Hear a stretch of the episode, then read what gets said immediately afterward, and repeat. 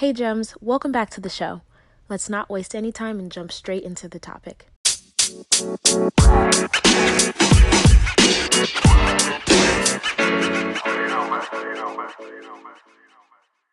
Welcome to the show. So go ahead and introduce yourself and tell us a little bit about who you are and what you do. Yes, and thank you for having me.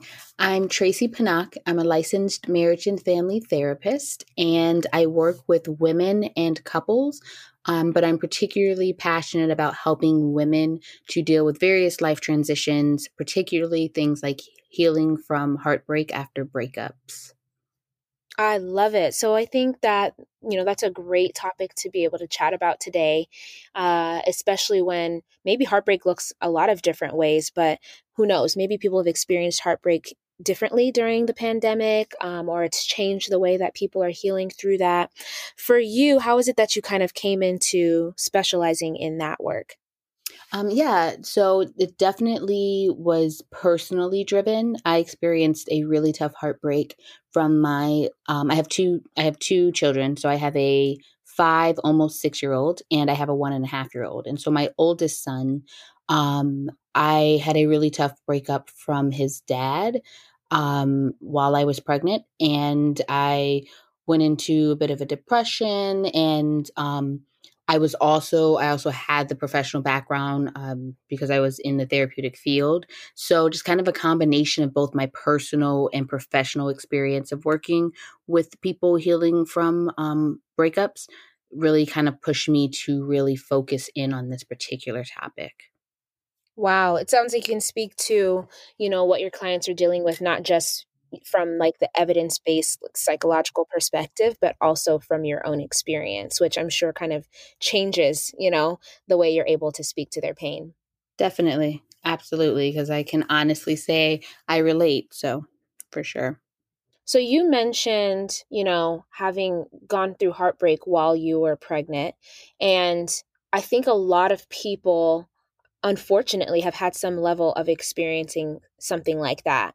Um, for clients who maybe experience heartbreak during something like pregnancy or you know just after pregnancy um, how is it that you kind of help them through that process because is it different than someone who you know isn't bearing a child or just had a child or is it the same as far as how you work with them yeah um, i think that I think maybe there's some particular considerations around the fact that anytime someone goes through a breakup, first of all, it's a loss. And what that means is that then they are experiencing grief around it, which then means they need to mourn that grief. Um, we tend to associate grief with death when really grief is about a significant loss of any kind. Um, and so a a breakup while you're pregnant might come with a particular sense of uh, loss around your idea of what your child's uh, experience was going to be. Uh, having two parents that were together and, you know, um, co-parent or you know parenting together so being pregnant and going through that comes with it this like kind of extra um, this extra grief of of losing out on that before you know your child is is even born definitely and i think that you know when we talk about grief because you mentioned heartbreak being a loss and i think a lot of people don't recognize that and i think that um, sometimes people can be insensitive to themselves and also people on the outside looking in can be insensitive toward people not recognizing that it's a loss mm-hmm. um,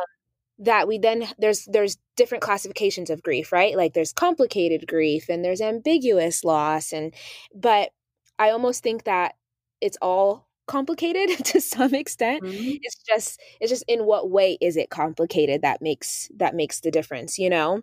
Yeah yeah um and you make a very good point. So uh, i really kind of um have a uh, a process of helping women to heal from heartbreak and i think of it in phases. So there's the survival phase the maintenance phase and the thriving phase and i'll kind of talk through those. But in the survival phase which is kind of the beginning part of your healing journey and i want to make that clear because you can still be significantly impacted by breakups that happened years ago if you didn't kind of do the the proper work to kind of move past it. So I say that to say that someone's healing journey can begin a couple of years after their breakup depending on, you know, what steps they they have or haven't taken. And so in that first the first step is is to grieve, which means that you have to acknowledge that your breakup is is you know worthy of of mourning you know um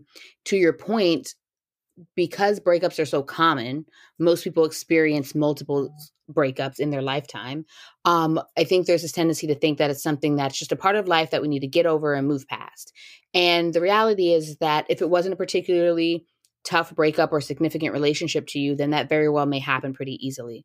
But anytime that it is a significant relationship to you, then that means it's a significant loss and that you need to allow that time and space to just feel and acknowledge what you're feeling and identify what you're feeling because sadness is an obvious one, but there could very well be anger, embarrassment, shame, uh, worry, concern, all sorts of feelings. Because once you can identify those feelings you can really um, allow yourself to acknowledge like it's okay for me to feel however i feel because you know our feelings are not to be judged. Our actions can be but our feelings are something that we need to um, give ourselves show ourselves grace and just allow ourselves to feel. And because we don't tend to think of breakups as being worthy of of you know grief and mourning then yes like on the outside you know with other people it can um we can kind of end up lacking the support that we maybe need and we also just may feel you know weird about you know seeking that support for ourselves because oh it's no big deal but that really prevents our healing process all gems. I hope everyone has their pen and paper out, taking some notes so that you don't have to listen to this twice or listen to it twice. That's cool too. um, I love how you mentioned you can continue to be affected by a heartbreak, right? Like long after uh, the the relationship ends, essentially. And I always, you know, charge people to think about the language we use as it pertains to our experiences. So even the term heartbreak connotate like it, it it connotes that there is a break. When we see the emoji on the phone of a broken heart, right? Like it's in half. and so if we can kind of there's no physical location, you know, necessarily for emotions, but if we can have a way of translating our emotional experience into the equivalent of, of something physical, I think is helpful for people a lot of the time.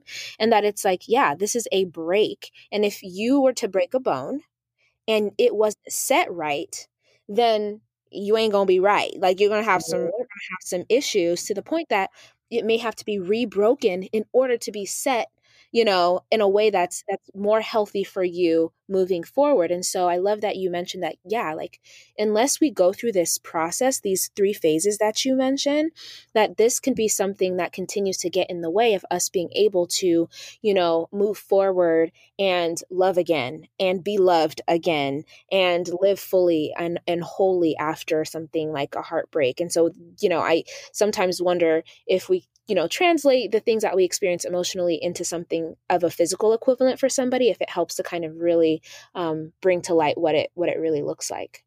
Yes absolutely and i do it all the time so that that same idea i you know so a couple of things. One time does not heal all wounds. The, that is something we say that is not actually true. it can it can by all means heal some. Like i say like a scratch so again, if if you, you know, had a relationship or a dating situation or whatever that just wasn't, you know, wasn't a whole lot and yeah, it hurt or you were um disappointed or upset when it ended, but you might compare that as more of like getting a paper cut or a scratch where eh, technically you don't really have to do anything to it. Let time pass and it heals itself right up, right? But like you said, if you break a bone, so if you have a real heartbreak, uh time is not going to just you know get that right like you said like it, it's gonna it, it's gonna uh you know kind of heal funny and, uh, and you're always gonna have that ache or pain sort of thing um so yeah i mean in that situation you have to go to an actual doctor and have it uh addressed. You can't just be like oh, okay well in a couple of months you know it'll be right. Um and that's the same sort of thing like with with uh, a significant heartbreak like if you the thought that oh that happened 5 years ago that happened 10 years ago. I mean this is one of those things that that um can really leave people uh bitter because they didn't do the work to process and heal from and recover from from that heartbreak and they can really carry that stuff into their future. Um i am in the process of putting together my online group coaching program for healing heartbreak. Um, it and it's called from bitter to better because it's mm. just this this process of kind of moving from one place to another. So, um, as I mentioned, the survival phase is is kind of the, is the beginning of your healing journey and that's just when literally you're just trying to survive you're just trying to keep together just trying to restabilize whatever was destabilized by the breakup so that can because you know the reality is that when we end a relationship or a relationship ends it's not only the relationship that's lost or not only our our relationship with that person that's lost. You can be you know losing your housing situation your financial stability your friends like any things that kind of came with you being attached with that other person. And so that can be hugely destabilizing and disruptive to your life. Um, and if you have kids, then you're dealing with the loss of of um, that parenting relationship, it not looking the same way as it did, and in some cases, a complete loss of that parenting relationship if the other parent, you know, kind of removes themselves from the children's lives after a breakup. So, um, you're literally just trying to like stabilize which is why you have to first allow yourself to grieve and feel your feelings before you can really make steps to to do other things um and then you can move into the maintenance phase which also consists of like multiple kind of aspects and steps but one of the key pieces of the maintenance phase in my opinion is um, accessing your resources, identifying and accessing your resources. So, resources are any thing, person, tool um, that can support you, which, you know, support comes in a, a number of ways financial support, emotional support, child care, transportation, house cleaning. I mean, you name it, career advice. Um, that during the maintenance phase, as you move from survival into maintenance, it's about like, okay, I got some sort of stability. I'm trying to kind of, you know, I have a new status quo. I'm just trying to make sure I, I have um, as many of my needs met as possible. So that is a very deliberate process of actually sitting and identifying what your needs are. Like, okay, now that I'm not, now that I'm out of this relationship, you know, did, did do I need a place to stay? Um, again, do I need childcare for my kids? Are there people who I can call to, you know, to help me out in various ways? And who am I talking to? Because that's very important. Social support. Who is listening to what I'm going through um, so that those feelings that I identified, I can actually share them and get validation and maybe advice or guidance, things like that. Wow, that's really significant. I love it. Um, and I think maybe, you know, you can let me know how it goes with your clients. That maybe in the process of a breakup, sometimes people maybe feel stupid or ashamed or embarrassed and i would assume that that keeps them from accessing like their their resources. Do you see that to happen? Like people trying to just keep it to themselves or they don't really want to talk to someone about it because they're like oh well i was stupid to have stayed or i should have left sooner or anything like that? Yeah um absolutely. I mean for any of those reasons or just because um you know the relationship uh how can i say people in their life hadn't realized how significant the relationship is to that person. Mm. Um, or maybe people in their life didn't really like the person that they were with, so they mm-hmm. don't feel like they can talk to them about it. And you know, there um, are people who come into therapy saying like, you know, took me forever to come here because I didn't feel like a breakup was something worth going to therapy for. And I'm like, well, depends on how significantly that breakup impacted you like obviously if um you are struggling by all means that it's worthy of therapy you know and so um yeah there, there are definitely all sorts of reasons that keep people from really accessing their resources and saying to people hey i need some help or i need some support I love that you mentioned that. So, for clients who you've seen that have really struggled, what do you think kind of is a part of that struggle or makes it difficult for them to progress through, you know, the three phases that you mentioned? Yeah, I think that um definitely the the starting point of like not not allowing themselves to feel what they feel and feeling like they they placing shame and guilt on themselves for for being sad or angry or this you know or or any emotion around the breakup um so then they it's it's almost like a it's like a sweeping it under the rug so then they almost like don't acknowledge that they need some some healing and, and support so then they don't even start that process um and then there's just really practical things. Um, this somewhat comes into like stress management and problem solving in terms of your life circumstances. So, you know, going through a breakup and then um, having to pay the rent on your own. Um, maybe you have kids. Like, so then all these very practical things that make it hard for you to um, move on in various ways, you know, in terms of like maybe work and career, maybe future dating. Like these are all factors that that you have to take into account and and those some of those factors can really stand in people's way just from a practical standpoint which is where like the problem solving piece comes into play which again is a part of the maintenance phase is like all right here's what's going on here's what needs to here's where i have a need here's what needs to be adjusted and then that starts to bring you into the thriving phase which is pretty much reinstilling hope for your future in all areas of your life. So one of the things that oftentimes is lost during a breakup is is a sense of hope. Like ugh you know the the future looks dreary. Um maybe I'll, I'll never you know be in a good relationship or you know financial concerns career or what's going to happen to my kids because you know i broke up with their with their um, other parent any of that sort of stuff. And the thriving phase like you you go into that by really thinking, dreaming, and planning. Like, what do I want my X, Y, and Z to look like?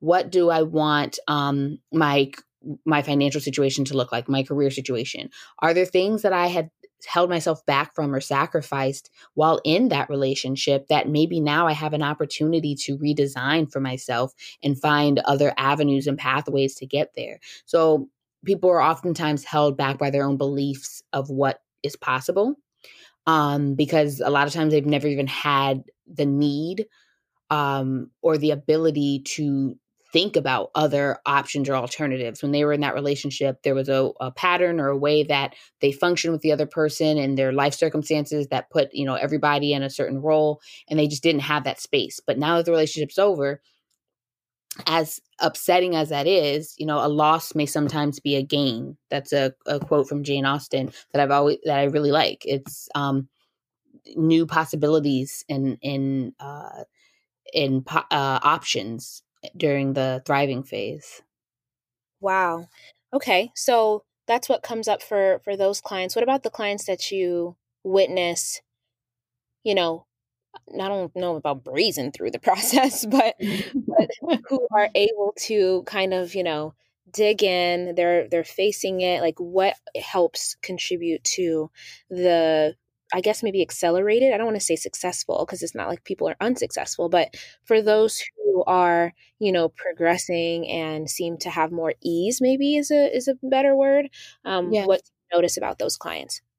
Yeah, I would kind of describe it as as people who come to a sense of peace around around the situation. Um, they are they're accessing the things that that we as human beings need to kind of feel whole and be okay. So again, social support. They have people in their corner, and and to be clear, they may not start out with people in their corner that might be part of uh, one of the things that that person in reflection realizes they need to actually gain which is you know seeking out you know friends or professional help through therapy or support groups or different resources to um, bring people into their life who can help support them Um, but so they're accessing uh, social support. They are doing a lot of self care in terms of making sure that they, as individuals, are doing things that, as I describe self care, bring them a sense of peace, peace, joy, or excitement, um, and that they're doing that regularly and consistently.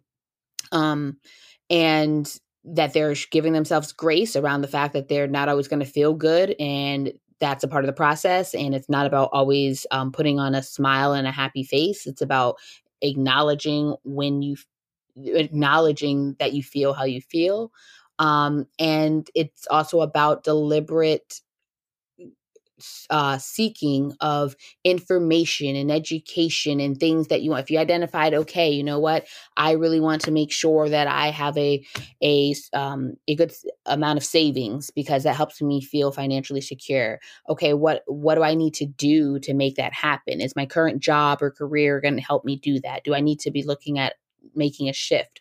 So the people who come to a sense of peace around it all are are doing both the the addressing of the hurt and and challenging feelings that came with the with the breakup. They are giving themselves grace. They are accessing their resources particularly in terms of social support.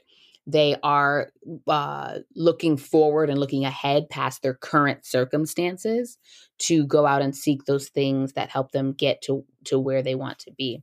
Um, and then in terms of their ex, they're the people who come to a sense of peace have definitely done some sort of some may call it forgiving um, but some sense of uh, closure around the situation with their ex. And and the reality is that closure may have to be given to themselves. Like Hmm. Everybody's not going to apologize or acknowledge their wrongdoings or acknowledge how they hurt you or what they could have done differently. It's wonderful when you get that in a breakup where the other person's able to come around and be like, hey, I messed up, or hey, here's, I acknowledge my piece in this. But that's not always, that's oftentimes not the reality. So being able to um, either get that from someone, which can help, or if you're not getting it, being able to find ways to let it go. One of the key ways for me is this thought thought and understanding of really looking at and reflecting on the person you had been with and being able to see and acknowledge the areas where they were and were not capable of certain things. Because the reality is we want a lot of things from people and wish they behaved a certain way and wish that they that things were a certain way. And i mm-hmm. would say there's what we want and then there's what is and being able to really just look at what is that maybe you entered a a commitment with somebody who wasn't a very nice person or maybe you had children with someone who isn't the most responsible or emotionally available person. Like eh, the list is endless of the different possibilities but really looking at and acknowledging that reality that we sometimes paint a picture of what we want and don't then acknowledge what we really have um, and just being able to to be honest with yourself about it.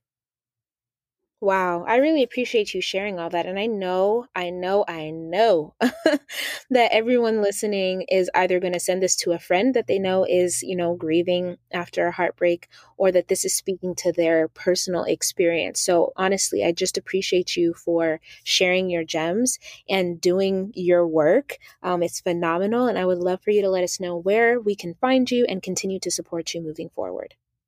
Definitely. And thank you so much for having me. Um, so I'm on Instagram at therapist.tracie, and that's T R A C I E. And the most direct way to reach me is through email, which is tracie at tphtherapy.com.